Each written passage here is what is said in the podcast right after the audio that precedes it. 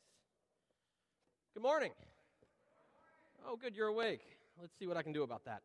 Um, it is November 16th, and while that's not a big deal to you, it is a big deal to me because uh, not of what November 16th is, is uh, more as what November 16th is not. Because you see, November 16th is not a holiday weekend, nor is it a low attendance Sunday. And I've been here six and a half years, and this is the first non holiday, non low attendance Sunday that I've preached. So I have arrived. If you, they, thank you. Thank you. And to show me that they could trust me with such an awesome power, they gave me five months to prepare for it. So let's dive in real quick. Over the past five months, uh, we, we were sitting in staff meeting. They said, Would you like to preach? Sure, that's great. And so I started taking a step back and looking at our church and starting to pray. Okay, God, what do you want me to say to these people? What do you want me to, to, to bring from your word? And slowly but surely, over the past five months, uh, these words that you're about to hear is what God gave to me, um, what I believe God gave to me. But it started with me looking at our church. And honestly, in five months, you, you may have noticed this, you may not have, we have kind of dove into the deep end of transition. We've been doing this transition thing so long, it doesn't, uh, transition actually feels like tradition at this point. And we've looked at a number of things. Like this summer, we navigated the uh, summer worship series. Uh, some of you really liked that, some of you really did not. We took note. Um, we've navigated one versus two services. We t- spent some time in prayer and discernment. Uh, we had a staff member resign and, and, go to another job. Okay, well, what does that look like? How does that impact us? What do we do with that transition? And in the end, we started looking at it, but in the end, the conversations that I had with you guys focused around uh, really one thing, and that was we want to see our church grow. And that growth was not just a, a, numerical, but that was definitely part of it. it. You know, we, we want our church to grow numerically, but it was also we want our church to grow spiritually. So we don't, uh, you know, that song, deep and wide, we want both of those. We want wide and deep. Growth has been a common thought on the people I've talked to over the past five months. And so uh, I grabbed my Bible as I'm prepping for the sermon. I grabbed my Bible and I, I said, okay, what, where do we see church growth? And the first thing that popped into my mind was Acts 2.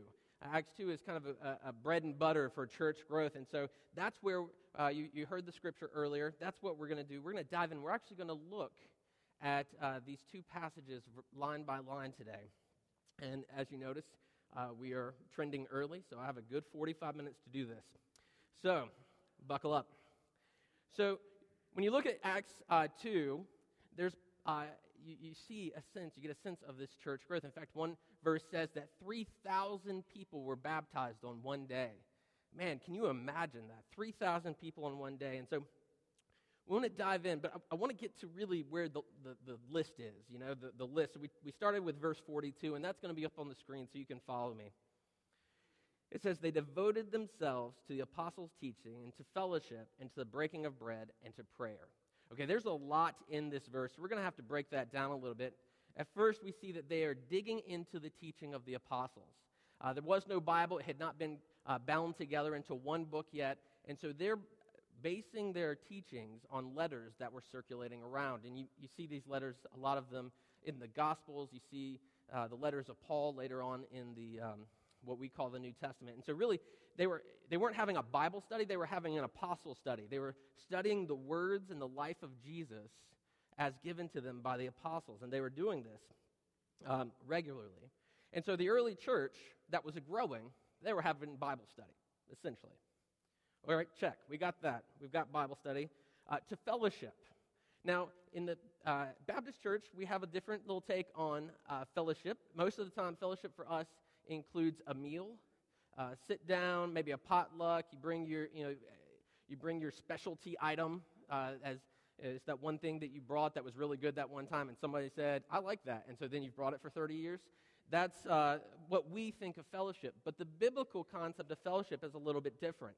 Uh, a biblical concept of fellowship denotes something a little bit deeper. It's not just us hanging out together and having a meal and talking. it is a deeper fraternal bond. An example that I could, the closest example I could think of is servicemen and women, maybe police officers, maybe firemen. Uh, they risk their lives in the line of their, their duty. And when two service uh, people see each other, maybe they don't know each other, maybe they, they meet and they say, well, hey, I was, I was in the armed forces as well. There's a bond there because they understand the sacrifice that, they have, uh, that each of them have put in. There's this connection, even though they don't know each other, because they have a commonality. And that's the fellowship that they're talking about uh, in the Bible. So they had um, they studied the Bible, they, they fellowship, they had this commonality that drew them together. Uh, in fact, as we see later in Acts, we see that Saul, later Paul, would be killing the Christians.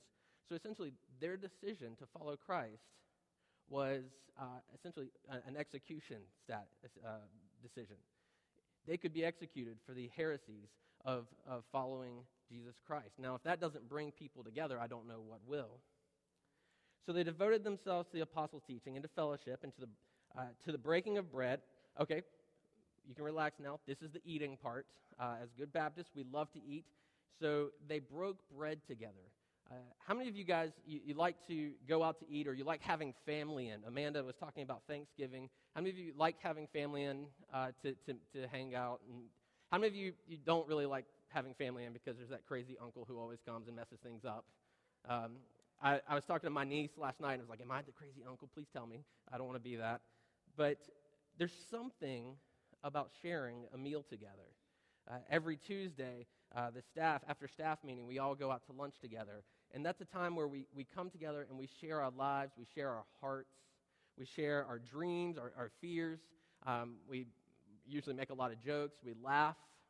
It's a time for us to come together. And the early church knew this. And they, so they uh, not only did they fellowship, they broke bread. They ate together regularly. And then to prayer. Uh, and so, prayer, uh, obviously, I don't think anybody would disagree that that is a really important part of church growth. And so, verse 42, man, that's a lot of good things. De- devoting to apostles' teaching, fellowship, breaking of bread, prayer, those are all amazing things that the church is doing. We've got a great to do list uh, if we want to grow. Let's, uh, let's keep going. Verse 43. Everyone was filled with awe at the many wonders and signs performed by the apostles. Now, this shows you that apparently there are some uh, signs, some miracles that the apostles were doing in the early church uh, that w- were drawing a crowd.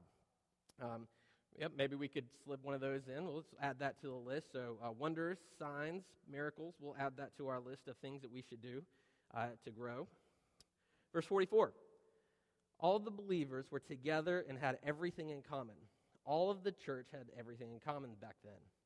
Uh, that doesn't mean that they just were, you know, they, they liked the same team. They weren't all UVA fans, they weren't all Virginia Tech fans. I know they weren't all Duke fans because there's only like three of us and everybody hates us anyway. Um, but that's not what this means. It doesn't mean, hey, I like the same music. Uh, they weren't, the church wasn't, hey, we all like contemporary music, so we're going to gather together and do that do that together. That's not what this means. Uh, this means that they shared everything they had. They saw each other kind of like family. Uh, there's an example of this that happened to me a couple weeks ago. As I, uh, I was in a meeting here and I realized I had to go pick up my son uh, back in the West End in like 13 minutes. And so I was frantic. I was, I was I, I get out of my car, you know, pockets, do that thing. I don't have any keys. And so I was running back and forth through, God bless this edition because it saved so much time that day. Uh, running back and forth trying to find my keys. Everybody in the office was asking me where they were. You know, where was the last place you had them? Well, if I knew that, I would find them. But the, uh, at one point, uh, Tanya Cottrell said, Listen, here are my keys. Take my car, go get your son. And I, I remember being struck by that afterwards. And, you know, I got, I got her car, and it was a big SUV, and I was, I was about to pull out of the parking lot, and then I remembered, obviously, where my keys were, because that's when it happens, right, when you're about to do something else. Uh, and, but I remember thinking, she said, I don't need it. I'm going to be here no matter what. You take my car. They shared, the early church shared what they had in common. I mean, they shared what they had with each other. And then um, they, every day, they can, actually, they, verse 45, they sold property and possessions to give to anyone in need. Now, if you take, uh, it wasn't just the sharing of the items.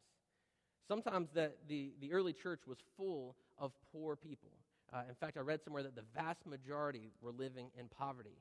And so, anytime that there was a need, say there was a family that didn't have food, and there was no way, say, you know, I, I was, um, uh, someone was in need, and I needed to, I wanted to help them out, but I didn't really have money to buy them food.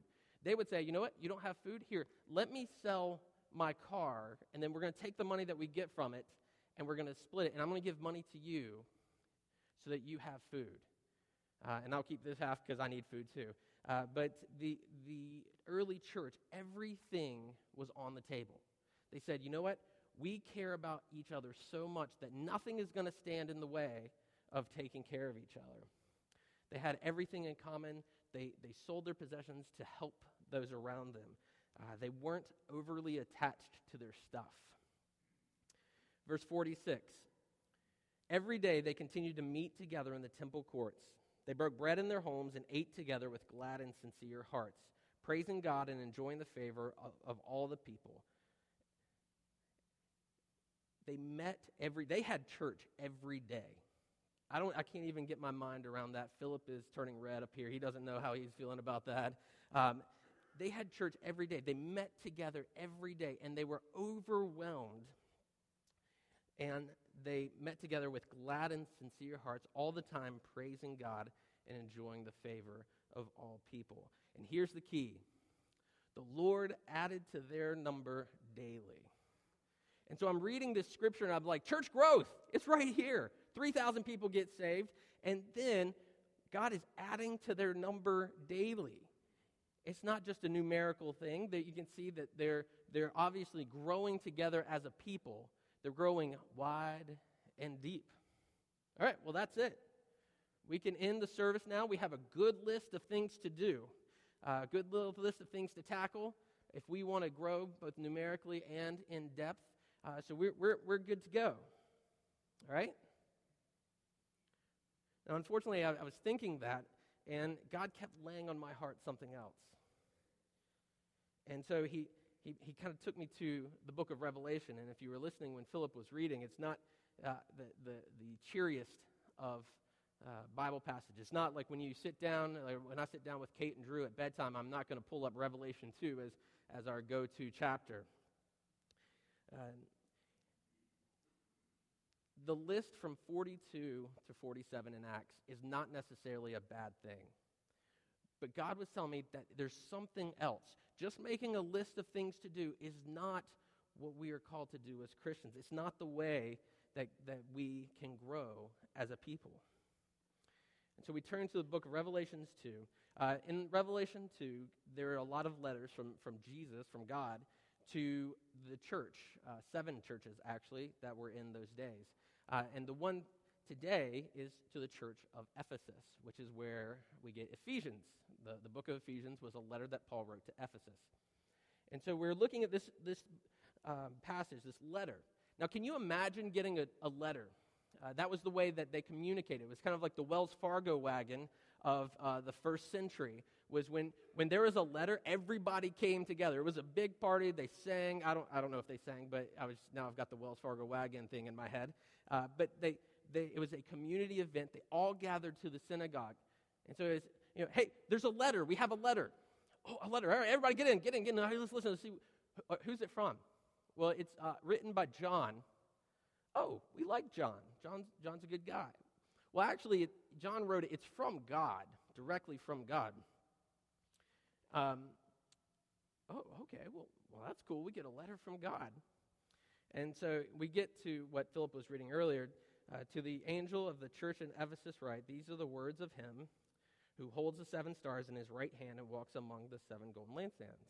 That's kind of an odd verse, but essentially it's saying this letter has authority straight from God.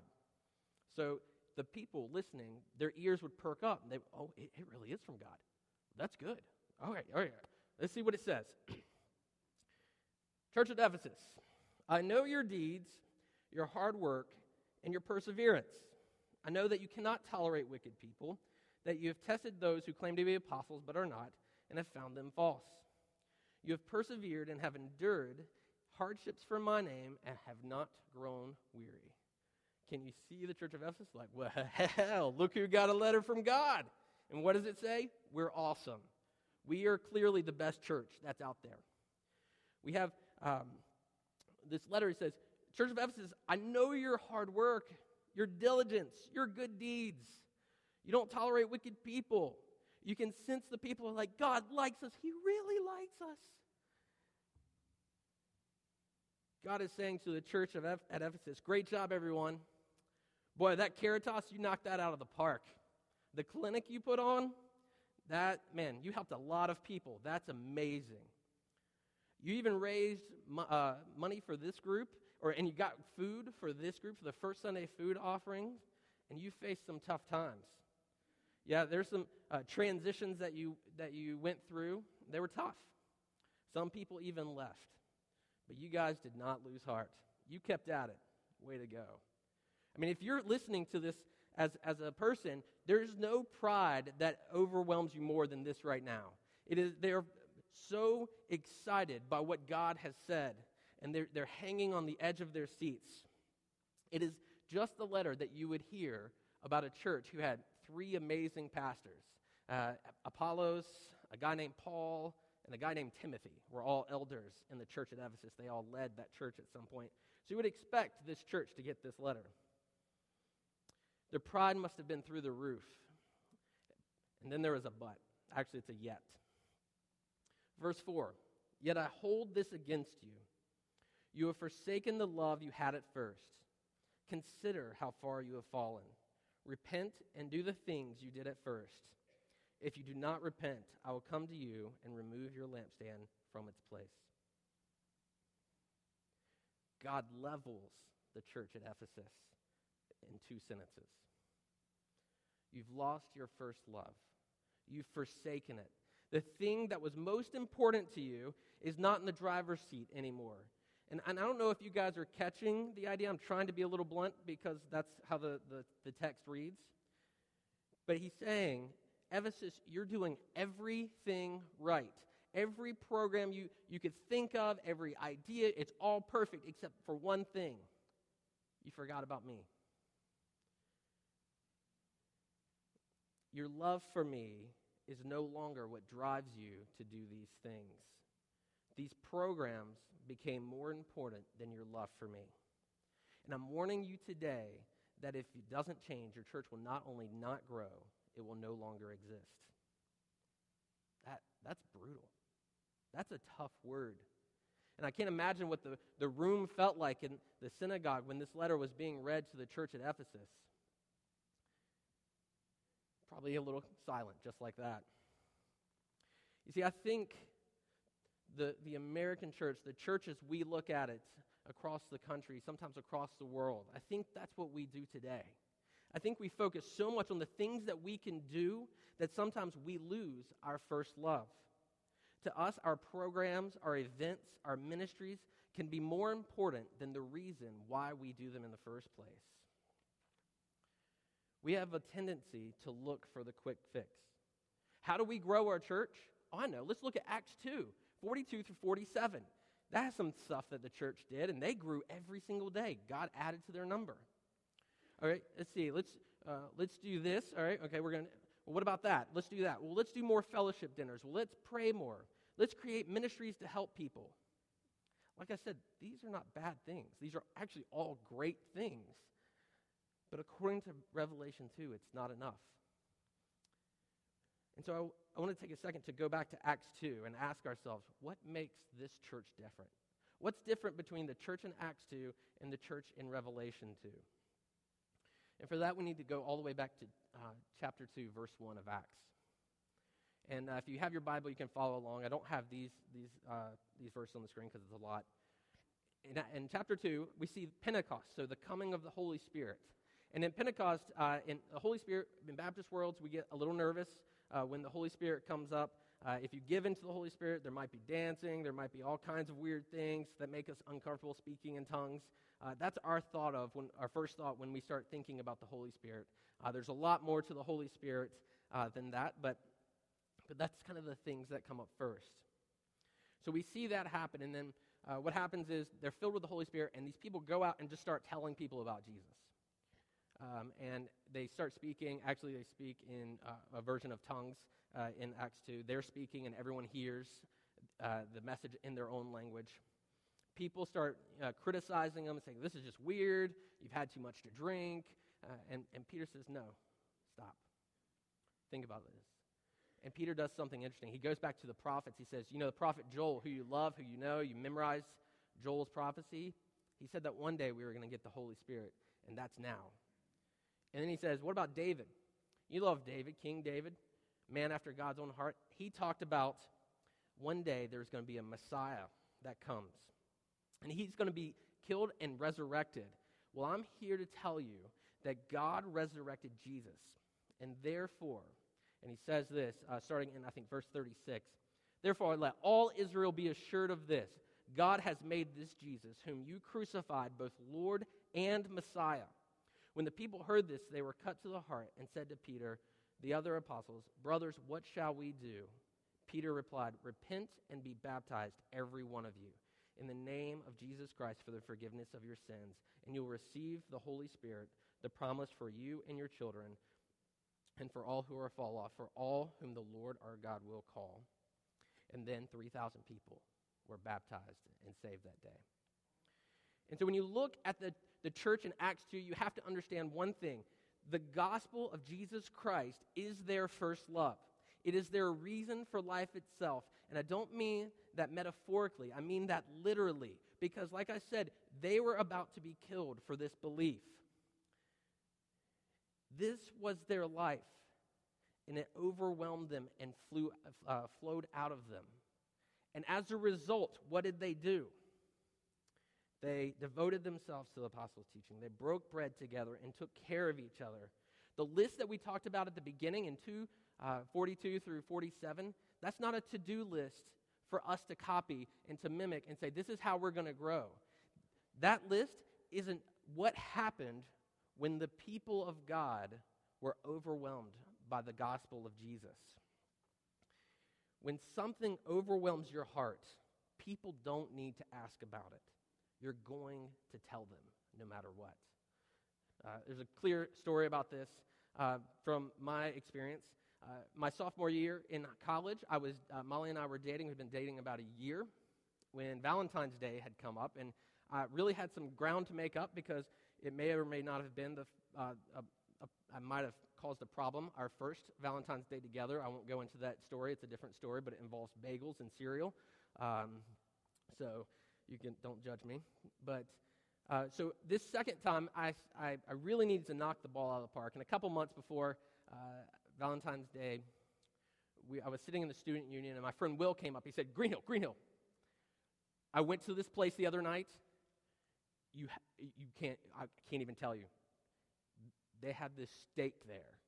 It was amazing. It was the best thing I've ever put in my mouth. You have to have it no matter what. And I was like, well, Will, what, what, what was it? He's like, so it's a steak, and they put a piece of semi sweet chocolate in it, and it melts through and it infuses into the meat, and then they cover it in espresso beans, and it's all seared and it's all juicy. And he, and he talked about that for five minutes and, and, and how great it was and how amazing. And I was like, wow, that, that sounds pretty cool. And, you know, I went about my day, didn't, never really thought about it. And so fast forward to uh, February 13th. I'm planning for Valentine's Day because I like a challenge and I was driving, and I come across this restaurant, and uh, in, in Blowing Rock, and I, I, park. I go in, I go up to the, the, the door, and I say, um, or I go up to. They have the menu outside, and I learned two very crucial facts at that moment. One, the menu didn't have any prices on it. I, I didn't. I didn't know what that meant then. I, I know now, but I didn't know what that meant then. And two, chocolate steak. It has some fancy name. It's not called chocolate steak, but it has some fancy name. And, and, I, and that was it. I'm like, redemption. I am there. This is going to happen. And so uh, the next night, I took Molly out to this restaurant, uh, and she bought this steak. And um, so I, I, asked her for a taste. and, and she gave me a taste. And have you ever eaten something that was so good you made a noise and you didn't realize, and then you realize you're in a fancy restaurant? Well, that was me that night. Uh, it was something like, oh, oh, and you get excited. I, I like to eat, and so it was a big deal for me. I had, I think I, I got maybe five bites off her um, before I ate my own dinner. But here's the deal it was the best steak I'd ever had. And when I got home, it wasn't a thing about, hey, we went to this cool place last night. You should check it out. It was, you have got to try this steak. It is amazing. It was actually $27. Um, for a college student, that is a bit much. Today, it's actually 48 It's $44 today to buy the steak. Um, uh, the check came, it was 70, uh, $76. And I was never more excited because of two reasons. Again, one, because it was worth every dollar that I put at it, is to have a taste of that steak. I mean, two, it was because I had $83 in my account. And so I was. I was, I was still at a good, what, uh, what is that, 76, 83? That's uh, uh, $7. So I was good. Gas, I could make it home. But the thing was, is that the cost was completely worth it. And the second I got home, I was telling everybody about it. Now, we went, uh, we went to Crippen's three years in a row, and every year, I, I will say that I, I ate steak. I was allergic to beef. And so I, I ate the steak knowing that in six hours I was going to break out in hives. Um, and it was that good. It was completely worth it. The greatness of this meal compelled me to tell others about it. And that's a steak. The gospel of Jesus Christ is so much bigger, it's so much better. Because my sin, I deserve death. Because of my sin, I was separated from God. But Jesus, Jesus came and died for my sins. Jesus took my punishment, and now I can be close to God. I can enjoy Him forever, and I can live because Christ died in my place. It's overwhelming, it's huge. And this is what the church in Acts 2 knew. This is what the American church needs. We need to drastically refocus our lives on our first love. We need to recapture that amazement and wonder at what Jesus Christ has done for us uh, I had a friend who, uh, she was telling me the story about her sister who came to Christ when she was in college. And she, she ran into the room one day and she's like, Heather, Heather, Heather, check this out. I just found the best verse in the entire Bible. And Heather was like, oh, well, cool, cool. Well, what is it? Check this out. For God so loved the world that he gave his only son, that whoever believed in him well shall not perish but have everlasting life. Isn't that, isn't that amazing? This is the best verse. And Heather in there. Yeah, yeah, it's John 3.16. Good for you. Like, and then she, it hit her. She said, I was no longer amazed by the simple truth, the amazing truth of John 3.16. So often, like the church at Ephesus, we get caught up doing things and we forget the most important thing. Guys, today I want to challenge you. There's going to be a meditation time. And I want you to think on a few questions. When was the last time you were overwhelmed by the gospel? When was the last time that you were amazed by God's grace? If you've lost your first love, take a moment to confess that to God and repent of it. And ask God to fill your heart with the excitement of knowing Christ and let it overflow so that others may see. Let's pray. God, we thank you for this day and we thank you for the story of your Son who died for our sins so that we may know you forever. It's a common story for so many of us. God, help us to recapture that amazing grace, that amazing love, that overwhelming knowledge that we are lost without you, but with you we are found. Help us to reignite the flames of our heart so that we may understand your love. And as a result, be so compelled by it that we can't stop from telling everyone around us. God, hear our prayers today. In your name we pray. Amen.